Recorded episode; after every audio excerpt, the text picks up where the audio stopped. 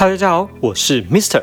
相信大家今天看这个标题也和我一样难过，但是或许这对泰勒斯来说是一个新的曙光和新的开始也说不定。为什么会这样说呢？让我们继续看下去吧。先简单前情提要一下，如果还不知道发生什么事的观众，可以看看我之前做的影片哟。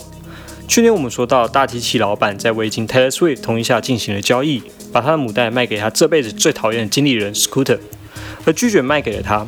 即使他已经多次要求，而且身上也绝对有足够的资产来进行交易。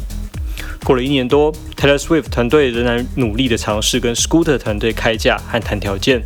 不过 Taylor Swift 前几天表示，因为 Scooter 开出一个令人难以接受的条件，要他们未来不得再提到他的名字，除非是好事情，让整个团队呢都感到非常的莫名。律师也说完全没看过这种要求，这种要求只会出现在付钱要别人安静的时候。更何况签了这个条件，只是能获得竞价资格，并不是可以直接买下版权。因此呢，他们就拒绝了这个条件。泰勒斯也有感而发的写下：“Scooter 他永远不会开价给我的团队，因为这个东西本来就不会卖给我。”结果过了几周之后呢，Taylor Swift 的团队又收到一封来自 Shamrock 公司的信件。在信件中，Shamrock 告诉泰勒斯，他们已经买下他所有版权，包含音乐和音乐录影带，希望能和泰勒斯建立新的合作。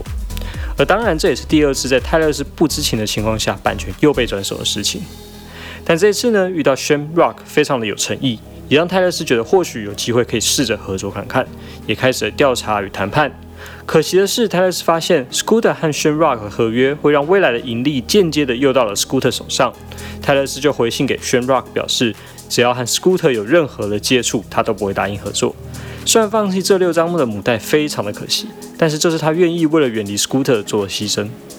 而他在和 s h a n Rock 信件的最后一段里，他跟对方说：“我觉得要坦白的跟你说，我已经开始计划重新录制前面几张的母带了。这一定会削弱原本母带的价值，但我认为只有这样才会使得我在听这些歌曲时找回先前的骄傲，还有我粉丝在听这些歌曲时，不会因为 Scooter 赚到钱而感到罪恶感。” Shamrock 在和 Billboard 最新采访中提到。我们仍然愿意在未来与泰勒斯有任何的合作。他是当今最卓越的一名艺术家。我们做这笔投资是因为我们相信他作品中无限的价值和机会。我们完全支持并尊重他的决定，即使我们希望能成为正式的伙伴，但这样的结果也是我们预期内的。我们非常感谢泰勒斯在过去几周内与我们坦然的对谈，并展现出他的专业度。我们希望未来能有新的方式跟他合作，并保持着热忱，持续的投资其他艺人的作品。相信大家听到这里可能有些混乱，Mr 帮大家做个总结，就是呢，现在母带不在 Scooter 手上，Shamrock 完整合约没有人知道，但 Scooter 还是会从这里赚到钱。